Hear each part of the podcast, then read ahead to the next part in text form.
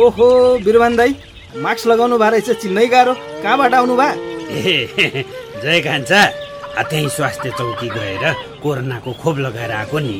अच्छा होइन गाउँघरमा त्यो कोरोनाको खोप लगायो भने उल्टै बिरामी भइन्छ पो भन्छन् त। त्यो सबै हल्ला मात्र हो जय कान्छा। खोप लगाउँदा अलिअलि ज्वरो आउने टाउको दुख्ने रिङटा लाग्ने सामान्य लक्षणहरू चाहिँ देखिन सक्छन् रे। अति लक्षणहरू एक दुई दिनमा हराएर जान्छन्। त्यसैले डराइहाल्नु पर्दैन रहेछ यार।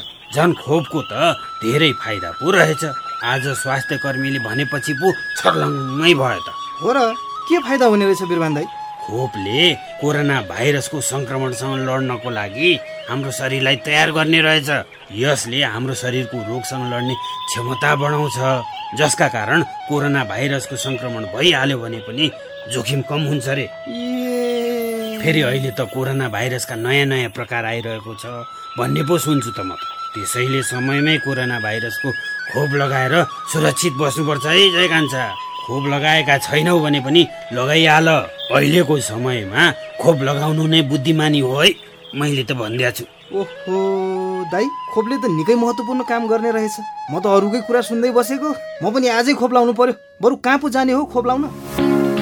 कोरोना भाइरस विरुद्धको खोपका बारेमा आफ्नो सम्बन्धित पालिकामा गएर बुझ्न सकिन्छ। पालिका मार्फत कुन खोप केन्द्रमा खोप लगाउन सकिन्छ भन्ने जानकारी पाइन्छ। ढिला नगरी कोरोना भाइरस विरुद्धको खोप लगाई आफू र आफ्ना परिवारजनलाई संक्रमणको जोखिमबाट जोगाउनुहोस्।